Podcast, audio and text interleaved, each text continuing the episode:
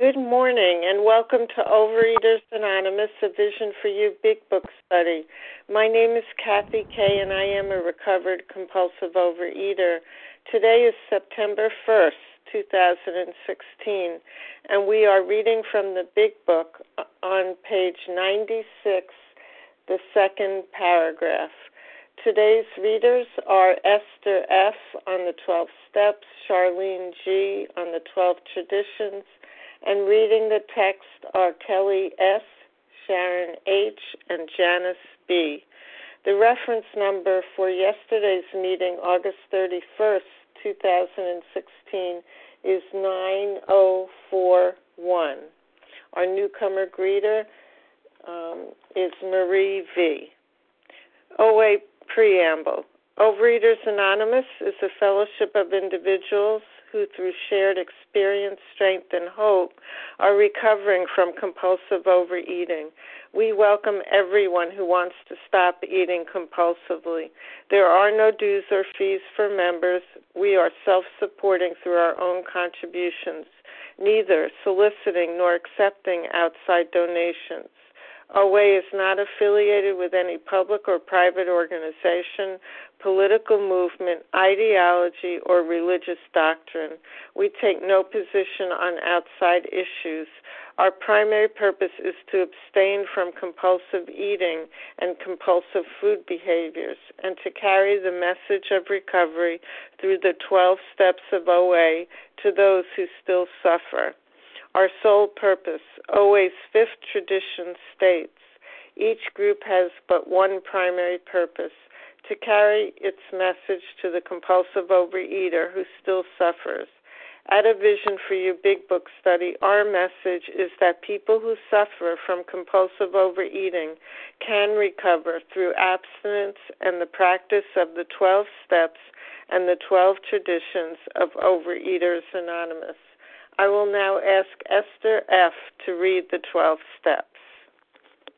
Good morning. This is Esther F., a recovered compulsive overeater from Cleveland.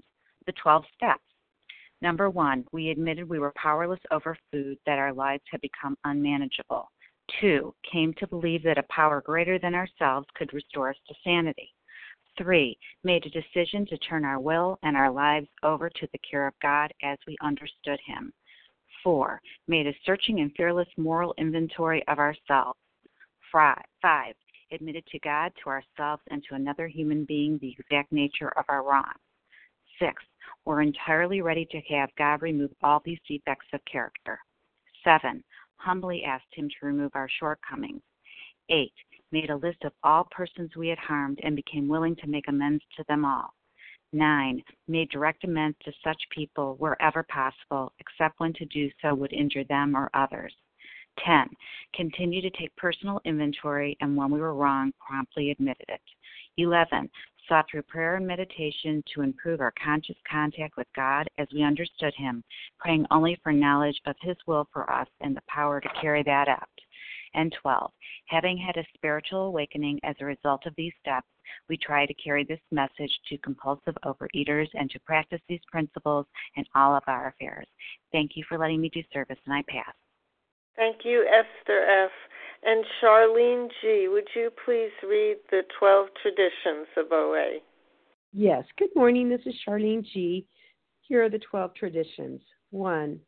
Our common welfare should come first. Personal recovery depends upon OA unity. 2. For our group purpose, there is but one ultimate authority a loving God as he may express himself in our group conscience. Our leaders are but trusted servants, they do not govern. 3. The only requirement for OA membership is a desire to stop eating compulsively. 4. Each group should be autonomous except in matters affecting other groups or OA as a whole. 5. Each group has but one primary purpose to carry its message to the compulsive overeater who still suffers. 6.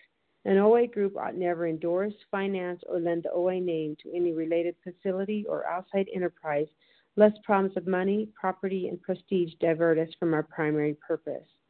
7. Every OA group ought to be fully self supporting, declining outside contributions. 8. Overeaters Anonymous should remain forever non professional, but our service centers may employ special workers. 9. OA as such ought never be organized, but we may create service boards or committees directly responsible to those they serve. 10. Overeaters Anonymous has no opinion on outside issues, hence, the OA name ought never be drawn into public controversy. 11. Our public relations policy is based on attraction rather than promotion. We need always maintain personal anonymity at the level of press, radio, films, television, and other public media of communication. 12. Anonymity is the spiritual foundation of all these traditions, ever reminding us to place principles before personalities. Thank you. I pass. Thank you very much, Charlene G. How our meeting works. Our meeting focuses on the directions for recovery described in the Big Book of Alcoholics Anonymous. We read a paragraph or two from the literature, then stop and share on what was read. Anyone can share, but we ask that you keep your sharing to the topic and literature we are discussing, and that you keep your share to approximately three minutes. Singleness of purpose reminds us to identify as compulsive overeaters only. Our abstinence requirements for moderators is one year and for readers is six months. There is no abstinent requirement for sharing on topic. This meeting does request that your sharing be directly linked to what was read. We are sharing what the directions in the Big Book mean to us. To, pre- to share, press star 1 to unmute. Once you are done sharing, let us know by saying pass, then press star 1 to mute your phone. In order to have a quiet meeting, everyone's phone except the speaker's should be muted. Today we resume our study of the Big Book on page 96, the second paragraph that begins Suppose now you're making your second visit to a man. I will now ask uh, Kelly S. to get us started with that paragraph. Thank you, Kathy, for your service. This is Kelly S. in Oklahoma, recovered compulsive overeater. Can you hear me?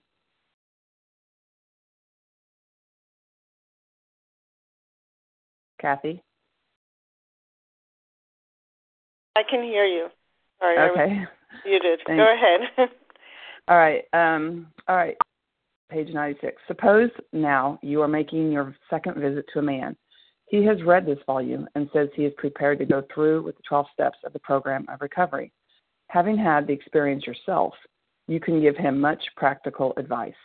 Let him know you are available if he wishes to make a decision and tell his story but do not insist upon it if he prefers to consult with someone else.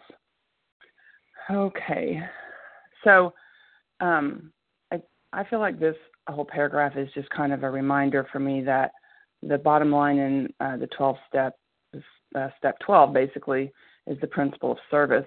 And a lot of it's been said i think kind of you know gearing this maybe around your guide or sponsoring other people. But basically um, I love that yesterday Nessa talked about, you know, it says in there that this step says we're, we tried to carry the message. So that's what, you know, my my job now is I'm just trying to carry the message. I'm not just out to fix everybody and I'm not out to have to sponsor everybody or guide them necessarily, uh, uh, be their guide. So, you know, sometimes I get into that thing where I'm like, well, I don't really have time to pick up another sponsee or another person. You know, I just don't and the thing is, I have to remember I am here to carry the message.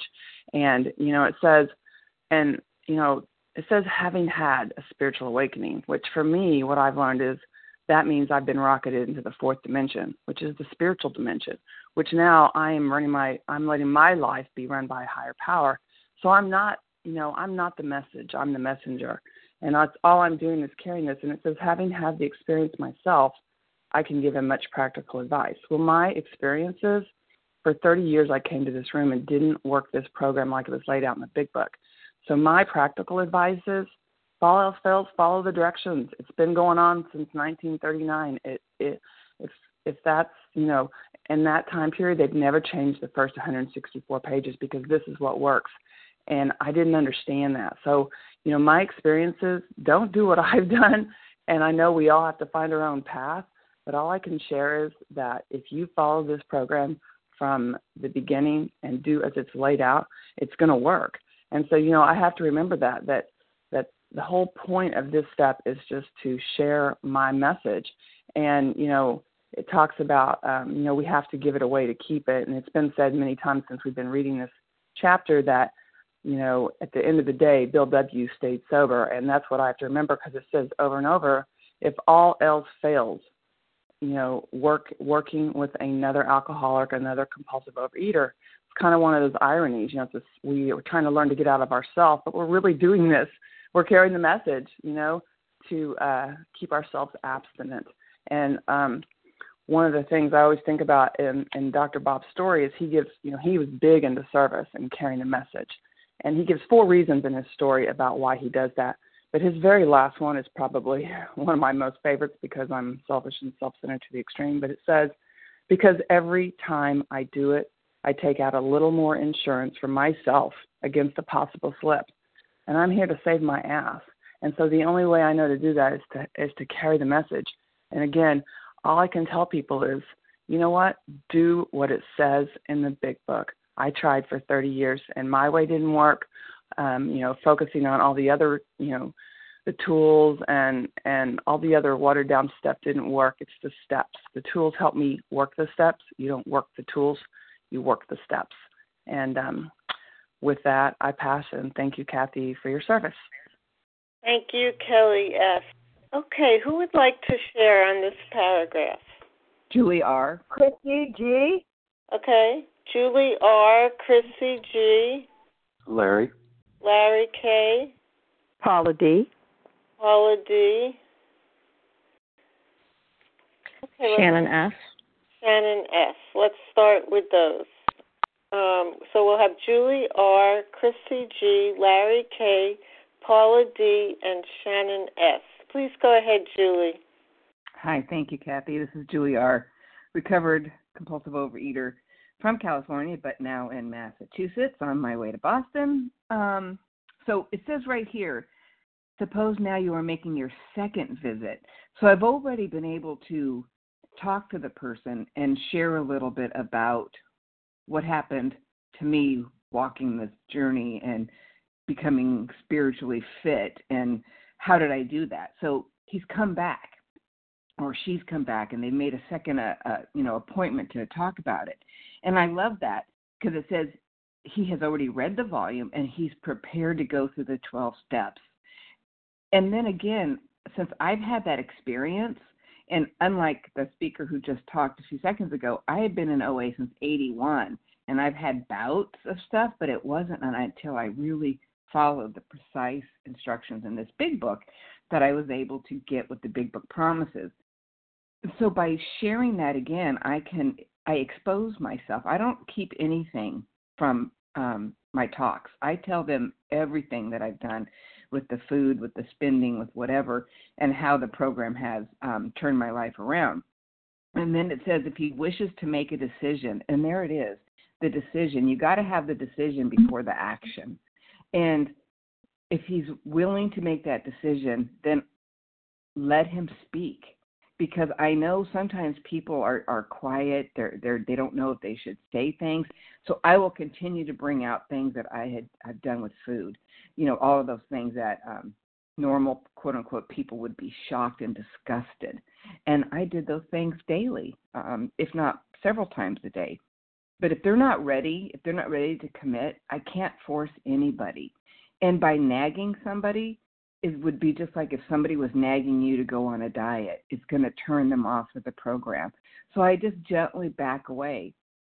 And two of my sponsees that um, I absolutely love working, well, more than two, but two of them they weren't ready to make take that action and i would just gently every every four weeks i'd give them a call or text them and say how you doing how you doing and both of them are now recovered for over a year and are sponsoring people because i didn't call them up and say you got to do this you got to work this program no we just got to be there and i am the example of how this program works and which can quickly change if I do not work my program on a daily basis and live what the you know 10, 11, and 12.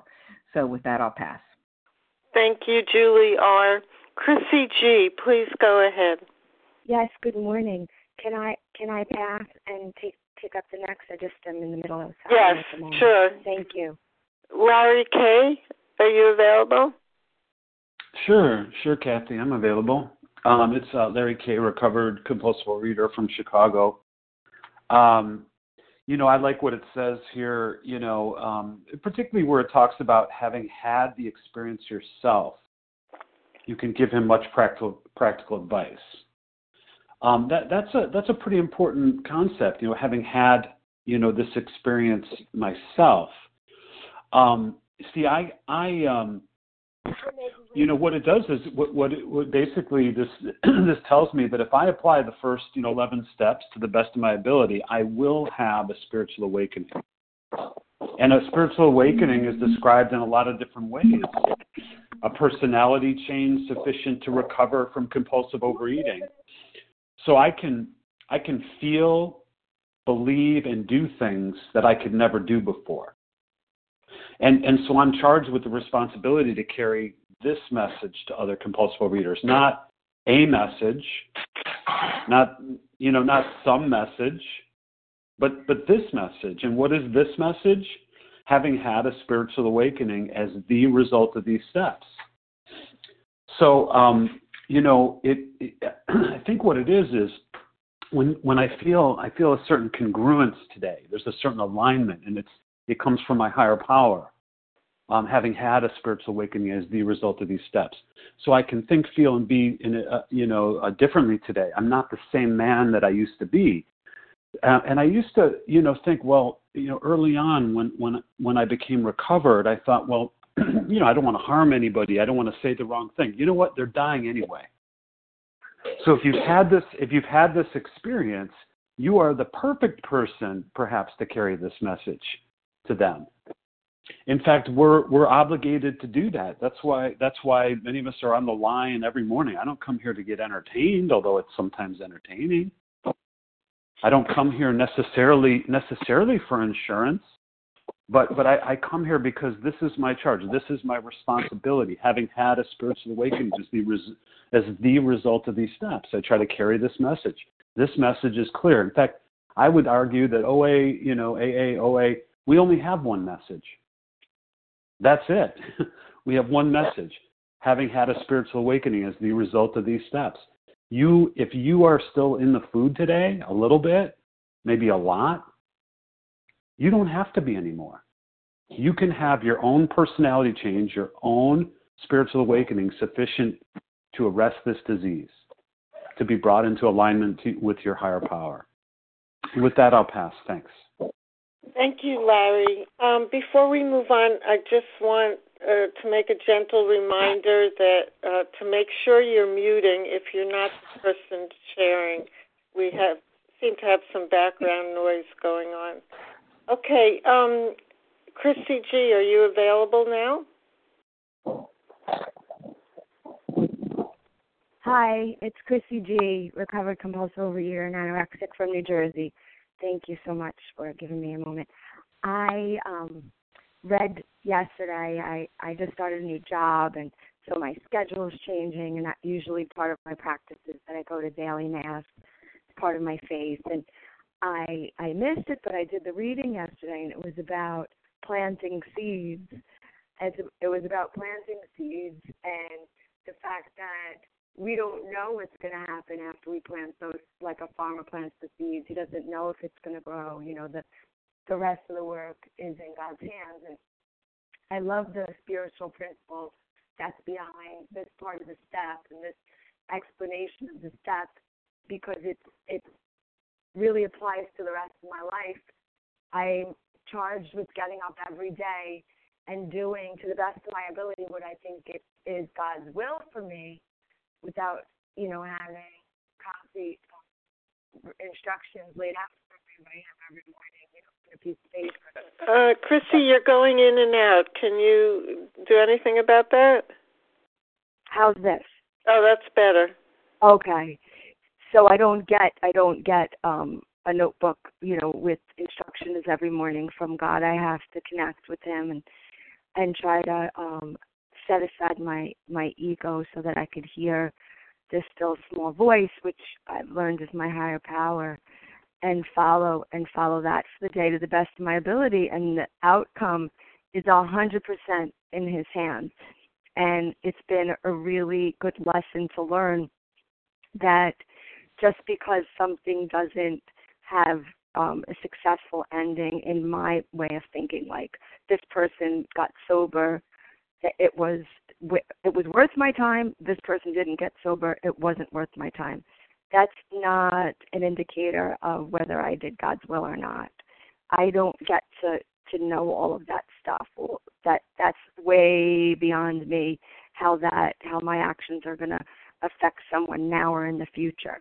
I'm just supposed to suit up, show up, do to the best of my ability, imperfectly as it may be done, God's will, and that so that's the principle for this program and also for the rest of my life. And with that, I pass. Thank you, Chrissy G. Uh, Paula D, it's your turn.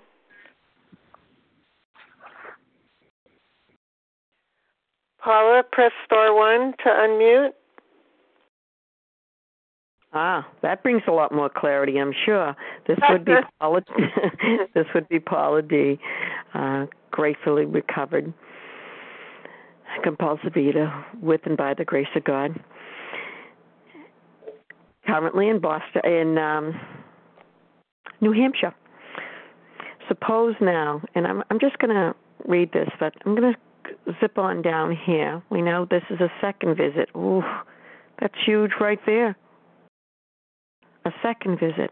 So something is happening. He has read this volume and says he is prepared to go through with the 12 steps of the program. Are you? You know, this is what I realize. Am I prepared? These words are more than words. Let him know if you are available. Are you? Life has many turns, but you know it says on page 85 that that this is a spiritual. This is a spiritual that we must carry we oh oh I'm sorry I'm breaking up a little bit. The spiritual life is not a theory. We have to live it. Here's where you live it. Here's where you live it. It's more than just a talk. It's being with a fellow traveler where he was. And he's seeing where he can be. You're bringing him hope. Continue for a lifetime. It says here, this thought brings us to step 10. Look at what? Continue to set any right. Yeah. Any new mistakes as we go along. How does that fit in? How you come to this person? We have entered the world of the spirit. Our next function is to grow in understanding and effectiveness. Here it is. Hear the words. Take on more than. This is a life that we live now. And it goes on. Look at what we're continuing to do having had the experience yourself. Oh, not that experience. Yes, that dark experience will bring light. Does not that what Mr. Ford says in the big book? Use it. And look at what it says. You can give him. You've got something to give. It was always to take when we lived that other life. Today it's to give. Practical. What's practical? Oh, not highfalutin ideas, honey. He don't need that. Lord knows that we in this pro, in in our ego, we have enough of those. Look at what it says here. What does it say? Let him know, and I'm going to repeat this. You are available if he wishes to make a decision. There it is, a decision. You see already decisions being made. He picked up the book. He met with you. And then it goes on. And tell his story. Tell his story. Not to edit it, not to change it, not to look down on it, just to listen. Whoa. But do not insist upon it if he prefers to consult someone else. Ooh, now we see another ego put in place. What is your motive? What is your goal? To see him come to freedom to see him come to the place that you are happily. And if it's another that guides him, oh, there we are praying for both. Thank you for allowing me this time to share. With that, I do pass. Thank you, Paula D. Shannon S., please go ahead. Hi there, this is Shannon F. Eh, from Duluth, Minnesota. Can you guys hear me okay? I can. Thank you, Shannon. Awesome. Okay, so the first line that jumped out at me on this was okay, so now you're making your second visit what I used to think like was like, okay, I'm going to this person's house or meeting up for coffee this second time. They better have their stuff in in gear. They better get going. I used to be such a brat about this. Um, but now with really working through the steps and working through this chapter with you guys, I have such a new take of compassion where, you know, I I don't set my expectations anymore and it's so freeing. It is so freeing to let the ball be in their court. And speaking of the ball being in their court, um, I really cued into the line, let him know you are available if he wishes, and then to make a decision and tell his story. So with that sentence, we're not saying you have to you have to do this. You have to get up and go do this and like it's like your assignment. No, we we leave it open ended and we actually leave the ball in their court because metaphorically speaking, if this person is going to be able to play the soccer game of recovery, they need to start knowing how to actually take some action and start kicking the ball around. Um, so because uh, you know that's going to be how it is from here on out is that they and god and their higher power are going to need to start um coming to the program coming to the steps. We are not dragging them. So this is like where like the first step of allowing things to be open ended for them to come to recovery and not us drag them to recovery. Um and for us it just cuts the cord of attachment. Um because we're here and we're open uh, about helping, um, but they still have that freedom to decide, just like we have the freedom to decide to go to our higher power. And um, I just, I'm very, very, very grateful for this, but it allows um, this, you know, just them to really start looking at the version of their self that is um, connected to their higher power versus the self that is chained in misery from their compulsion. You know, because within all of us, no matter how far down the line we've gone, we still always have that version of ourselves that is still connected to our higher power. We just really need to look at it, tune into it, and allow it to be unleashed so that we can focus on that and go forward. So, those are the things that come up in my crazy recovering mind. And I thank you for listening and thank you for being here. With that, I pass.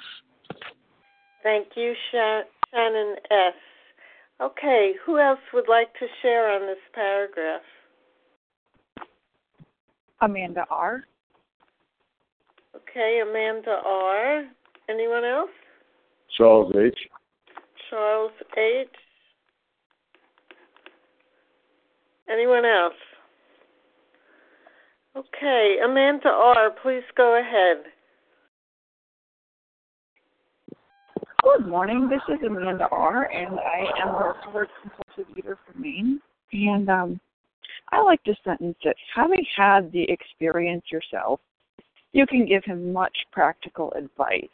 And um, it is true. Like all the people who were so patient with me when I was working the steps, you know, one through nine, and I would get confused.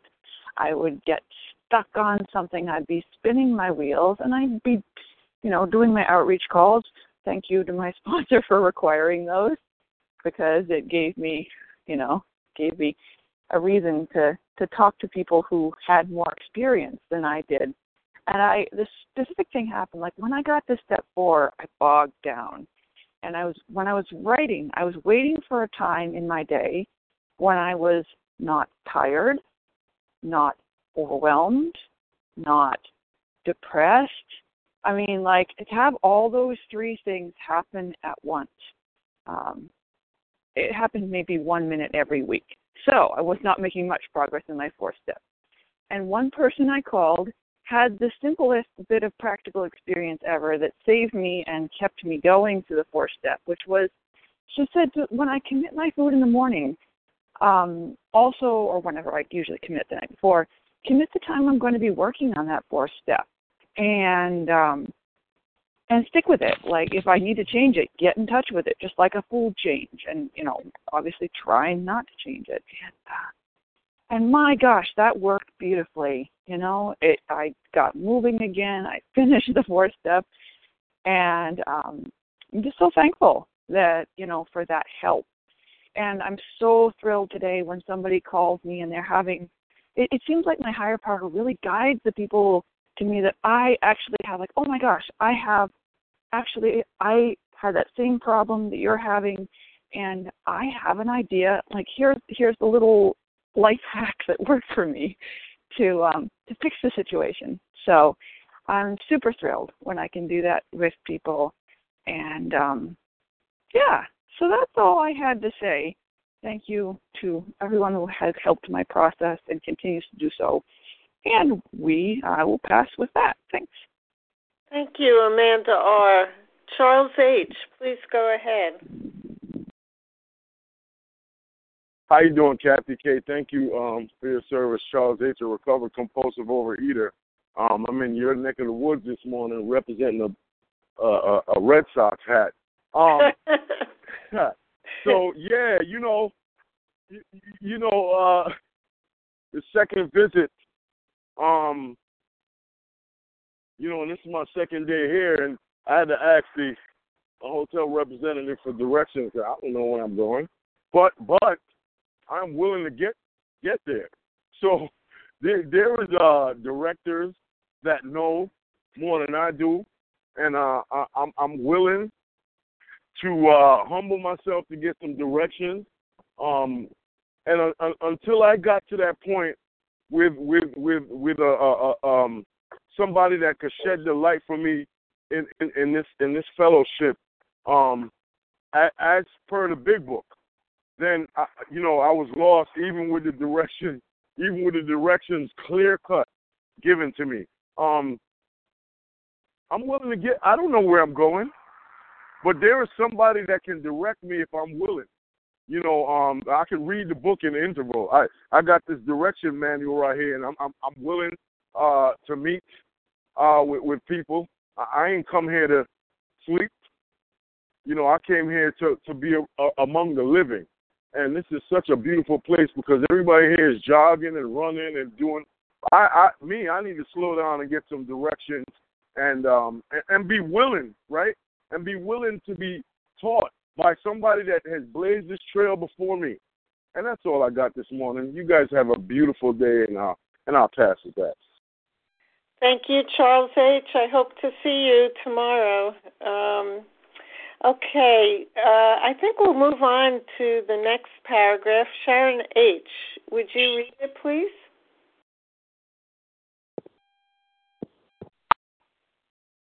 Thank you, Kathy. Can you hear me okay?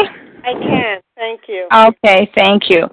Um, this is Sharon H., recovered compulsive overeater in Colorado by God's grace in these 12 steps. He may be broke and homeless. If he is, you might try to help him getting a job or give him a little financial assistance, but you should not deprive your family or creditors of money they should have. Perhaps you will want to take the man into your home for a few days, but be sure you use discretion. Be certain that he will be welcomed by your family and that he is not trying to impose upon you for money, connections, or shelter. Permit that, and you only harm him. You will be making it possible for him to be insincere. You may be aiding in his destruction rather than his recovery. And um, what I see in this paragraph is, you know, we have we have had the privilege, by God's grace in these 12 steps, to have a new way of thinking and a new way of seeing things once we're at this point uh, working with um, another suffering compulsive overeater. And um, so, again, it comes down to we must always seek God's guidance and discretion in all these situations that are mentioned here. Um, and I haven't seen this happen so much in my experience in um, the 12 step rooms of compulsive overeating as I did when I was in another program with so many people coming in broke and homeless. However, again, I must never forget that God is the one that can change hearts and minds and to do what only He can do in the life of someone else. I am there to be a step guide. And like it says here, the prior paragraph, at that point, this person has said he's prepared to go through the 12 steps of recovery. And um, one of the things that I think is so important about this is it does say on the next well i don't i'm just going to say it anyway we have to burn the idea into the consciousness of every every man or woman that he can get well regardless of anyone the only condition is that he trusts in god and clean house and uh, so you know with the guidance of our own step guide and god's guidance we will know when to provide some of these situations. and I have seen those things happen where someone mentions to someone else about a job they know about. And so there are these ways that we help in a practical way when we can without neglecting our own financial responsibilities and neglecting our own family responsibilities to help another suffering fellow in this program. And um, that is what is the miracle of this program is that only by God's grace and having worked these 12 steps ourselves are we able to have that uh, guidance and direction that will, just like it says here, the last thing we would want to do would be aiding in his destruction rather than his recovery. And that's that's our bottom line. That's our primary purpose when we go to the suffering alcoholic or compulsive overeater and go through this process and um, taking someone into your home again you know that would be um, something that we would have to discuss with the family our own family and again get guidance on that. Um, there are a lot of times when that would not be the wisest thing to do. And um, so I just love these paragraphs because they do give us so much practical information. And today, you know, we're not um, um, self will run riot, so we think we can either save everybody or we're not going to do anything for anybody. God is teaching us this new way of thinking and this new way of living. And that's what we are given as step guides. And this book is what will get them through the process of the 12 steps and bring them to a new way of life, just like it's brought us to a new way of life. And with that, I pass. Thanks, Kathy. Thank you, Sharon H. Who would like to share on this paragraph? Nessa R. Amy G. Bill. Ju L. Reva P. Amy G. Okay, Rhonda Nessa, uh, okay, I'm losing you now. Nessa R. Uh, I heard Reva P. Who else? Amy G. Amy G. Ju L. Sue L. Sarah Rhonda, W. Rhonda D. Rhonda D. Okay, let's start with those. So I have Nessa R, Reva P, Amy G, Du L, Sarah W, and Rhonda D. Please go ahead, Nessa. Hi, thank you. Good morning. Vision for you. My name is Nessa R., recovered in Toronto, Canada. To me, this paragraph describes the line between helping and enabling. And for me to recognize that line, um, I guess there's there's two indications that that I could have crossed that line. One is when I start thinking that it's up to me to get somebody recovered. Um, it is not even up to me to get me recovered. My job is, you know, to do the work, which means being entirely abstinent and working the steps. And it is God who does the rest for me, who gets me recovered. And it's the same thing with sponsees. I am merely a facilitator. Uh, I'm a guide. You know, it is their job to be entirely abstinent and to do the work to the best of their abilities going going through the steps and the rest is up to God. I am not God. And that's the first the, the first indication that I, I may have crossed the, the line between helping and enabling. The second one is when I start to care more about their recovery of my sponsees than they themselves do, um, and you know, it, it, I mean, don't get me wrong. I'm delighted when my sponsees recover. There's no greater joy in program than to watch a sponsee blossom and attain that that level of spirituality that makes one happy, joyous, and free. But I cannot care more than they do.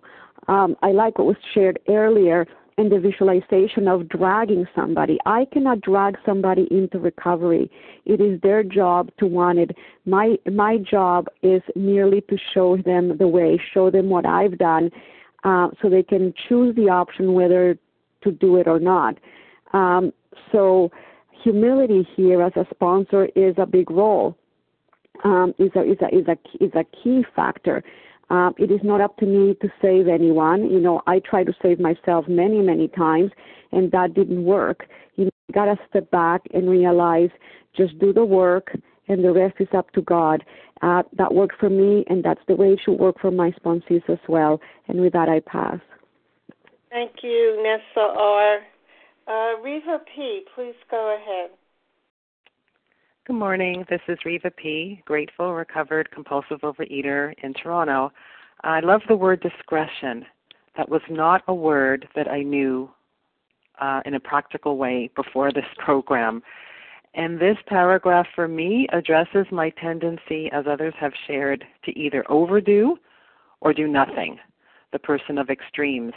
So by the time I'm at this point in the step work, I'm at step 12 and I've got access to a power greater than myself. Um, and I can get really confused about what to do, what not to do, what's enabling, what's helping. Um, it gets very complicated. So for me, the discretion comes from my higher power. Um, just like with everything else in my life, I need to ask for guidance. Um, what do I do? What do I not do? And how and when to give to somebody who is coming in or wants to work the steps. Um, and I have to really be careful not to do my higher powers job, their higher powers job, their job.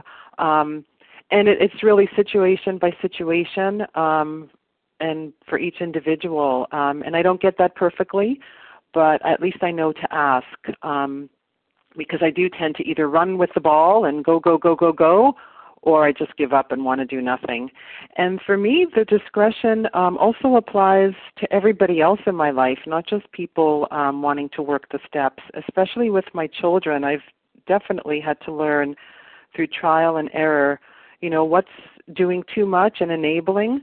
Um, and, and what's uh, really helping. And I love that it says I can harm people by overdoing and doing too much and not letting somebody learn from their own mistakes and their own pain. Again, pain has big, been the biggest motivator for me, the biggest impetus to do my step work. Um, and it's really difficult to watch people um, be in pain and be uncomfortable because um, it makes me uncomfortable. Um, so I have to watch my tendency. You know, it's a selfish reason that I want to feel good, so I want everybody else to be okay. Um, so it applies in all my relationships, and I'm so grateful. Um, yeah, that I get to ask, you know, how how and when to give. With that, I pass. Thank you, Reva P. Amy G. Please go ahead. Good morning, Ken. My name is Amy G. I'm a recovered compulsive overeater from Maryland. Thank you so much for your service. Thanks everyone for an awesome meeting. You know, we may aid in their destruction. I mean, those are pretty strong words, and you know, I, I am a sponsor and I have I I I have a sponsor and it's it's hard. I mean, I understand as a sponsee not to put a sponsor, you know, on a pedestal. I mean, what they say, what my sponsor says has impact. It's important to me. I I put them in a position where I want them to hold me accountable. I want them to tell me what to do. I want to follow instruction. Um, and then as a sponsor, it's very clear based on this sentence that you know what we say has an impact. Yes, I am not God. I don't want to be put in a position of a godlike type of person because I never rise above the level of being human. But certainly, what I have to say has impact. That's why I'm asked to be a sponsor. So it's very important that I, I think about what it is I'm going to say and how I guide and whether I'm carrying a message of, of what of depth and weight that, and whether I'm guiding them constantly to the 12 steps. And I guess my point to all of this is that you know when you sponsor someone for especially a long period of time or even a newcomer, scenarios are going to come up and even in my time of sponsoring that I'm not going to have an answer to. I'm, I may not know. I may not understand. And it's important for me as a sponsor to know that I don't need to wing it if the sponsee asks me something that I'm not sure on how to guide them. Yes, I need to pray about it, but one of the most important things I can do is use the fellowship of other recovered sponsors and go to them and say, look, this is a situation, of course, respecting anonymity and not using names, but to say, I'm dealing with a situation that I'm not exactly sure which step to guide them to, or, you know, what the scenario is, how I should help them, you know, or look, it, especially when it comes to jobs and, and circumstances in people's lives. For example, if someone says, um, you know, I lost my job and, you know, I need help, uh, do you know what I can do? We can work on some step work. We can do prayer and meditation. But what if I have the ability to help that person get a job? What if I work in the same field that they do? Would I not want to network them and help them? What if I'm a resume writer? You know, what would I do to help them? And those are scenarios where I need to use wisdom and discernment to make sure that I'm not enabling versus helping. But can I help? Sure. There's are ways that I can help. Sure, I might have some feedback based on my practical experience. Those are things that I can do, but I'm constantly bouncing things off of my recovered network and my recovered friends and asking them, was this the right thing to do? Is this the right thing? How do I make that kind of feedback? It's important because what I have to say is then going to impact another person. And this is all easier said than done. And I, and I like what others have said. You know, sponsors are not perfect. And it's important to understand that, that I can try to do the best I can, but to trust God in this process as well. And with that, I'll pass. Thank you, Amy G. Um, Do L, please go ahead. Good morning. This is Do L, recovered compulsive overeater from New York, and I love what everybody had to share um, about, you know, enabling and discernment and looking at what that looks like. Um, because it's really important, you know, it's really important knowing when to give and when not to give, you know, um, and when it's aiding someone in their destructiveness. And, you know, one of the things I, I learned very early on is uh, the way I aid into someone's uh, destructiveness is by working for their recovery harder than I do. You know, um, they need to work for their recovery. They need to be responsible for their recovery. And we talked about that yesterday, and we're talking about it again today. And you know, if I'm if I'm uh, enabling someone, you know, by by telling them exactly what to do for every single thing, that is aiding their destructiveness. They need to be reaching out to other people. They need to be reaching out, especially to their higher power, to look at what that looks like for them. You know, and like you know, it's it's so easy to give into, you know, oh, okay, I I'm recover, I know, you know, I know better, whatever, and then you know, and then you get into the rut yourself, right? You could get into the selfishness yourself, and so it's really important not only to the newcomer, but the recovered person to keep it real, you know, to see where they can be helpful. For me, um, aiding someone, you know, today I don't I don't bring somebody into my home, right? But I can I can um, help them to get to a meeting. I can help them to find a meeting. I can help them and aid them in um, in in other areas, you know. And I love what Amy and the prior uh, person said. You know, it's about where to be helpful, and when to be helpful, and how to how to look at that those different situations. And it is on an individual basis. So I'm just so grateful that you know today, through God's help and God's power, I get to discern that and, and look at where I can be helpful to others and and you know not enable them in their destructiveness. And with that, I pass. Thank you, Do L. Uh, Sarah W., please go ahead. Good morning, Kathy. This is Sarah W., grateful recovered compulsive overeater. Thank you for your service today. Um, I was in this position um, at one point where I needed help um, uh, financially. And um, I had been working the steps, and it was not a sponsor, but it was somebody that I knew uh, that was able to help me financially, and I did pay them back in full.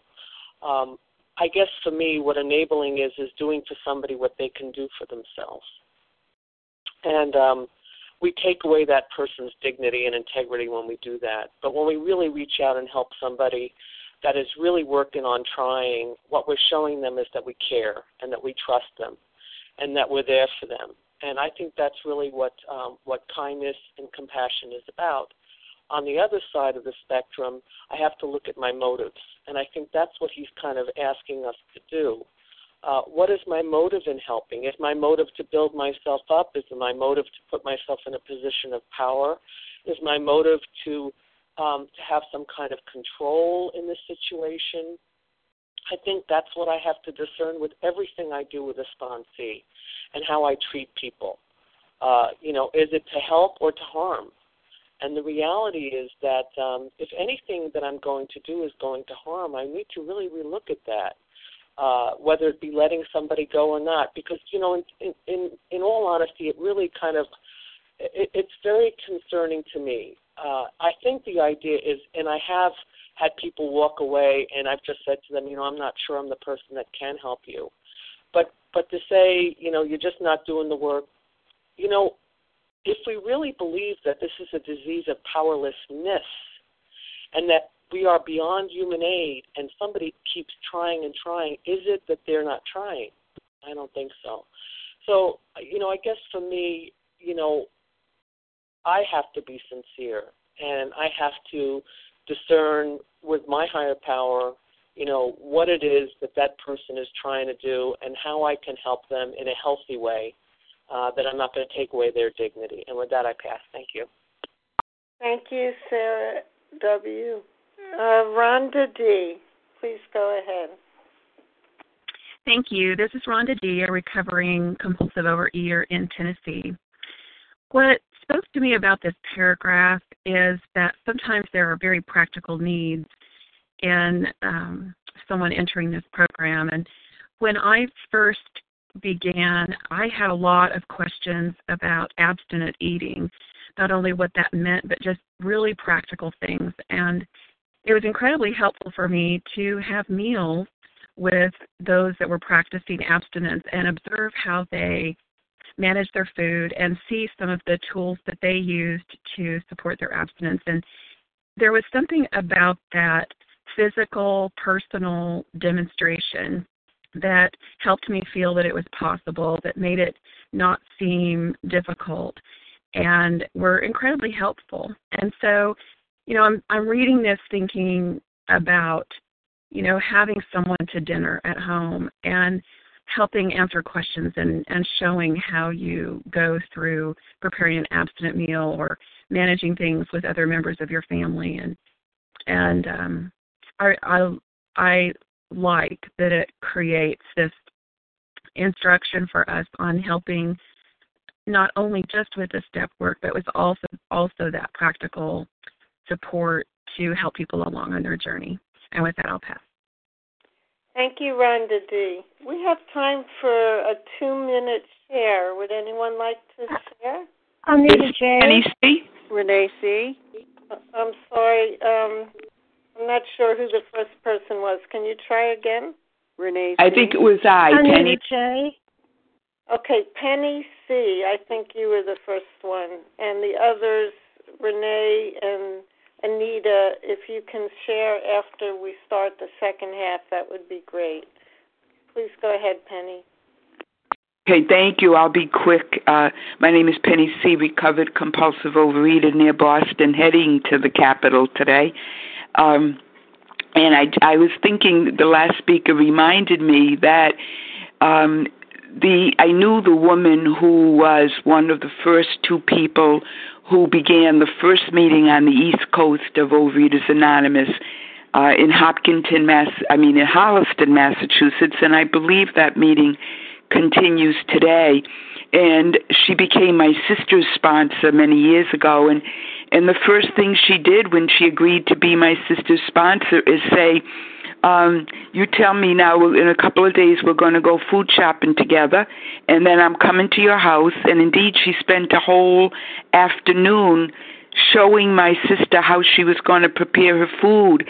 And they got a scale and she showed them she showed her how they would um how Barbara would do that and where she would leave it where she would remember.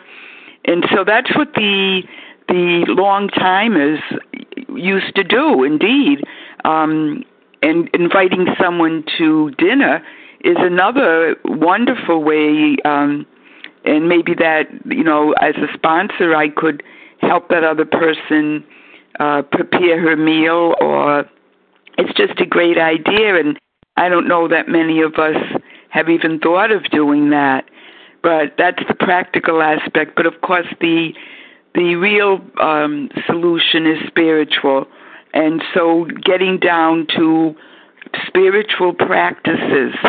They are so important. Someone once said on this line that she believed that writing down our spiritual practices and following them every day was more important maybe than even writing down our food and and um, following our plan.